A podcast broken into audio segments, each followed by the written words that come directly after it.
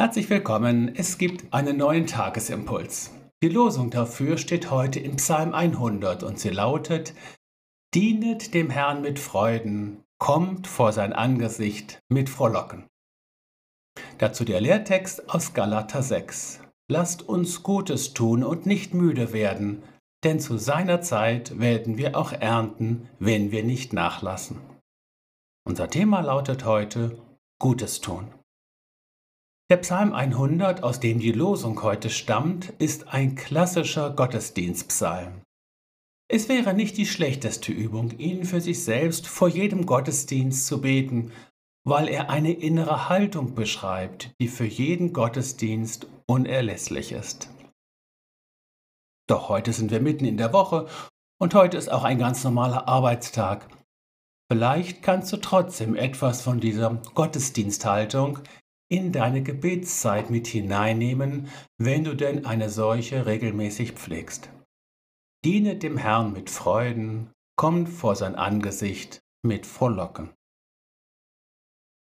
Mit dem Losungswort ist also ganz konkret der Tempelgottesdienst in Jerusalem im Blick.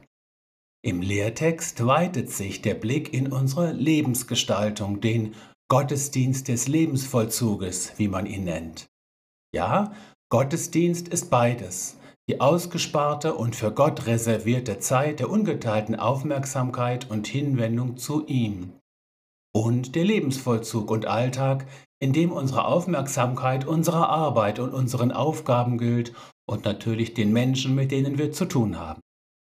Dieser Alltagsgottesdienst findet seinen Ausdruck im Gutes tun, sagt der Apostel Paulus.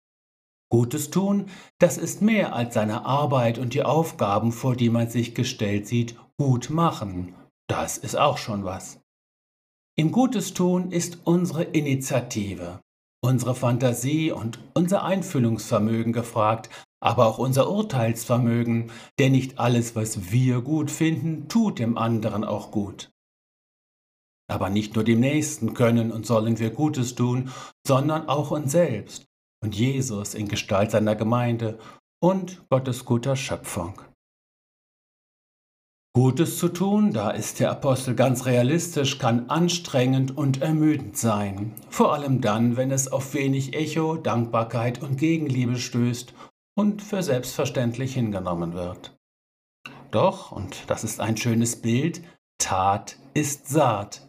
Was auch immer wir tun oder auch unterlassen, ist in jedem Fall so etwas wie das Ausbringen von Saatgut.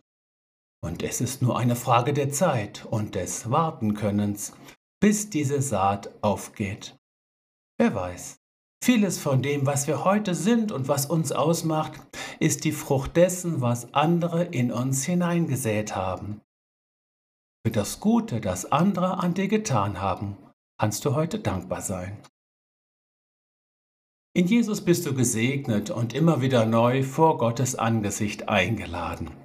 In Jesus bist du gesegnet und in seinen Dienst gestellt mit Freuden.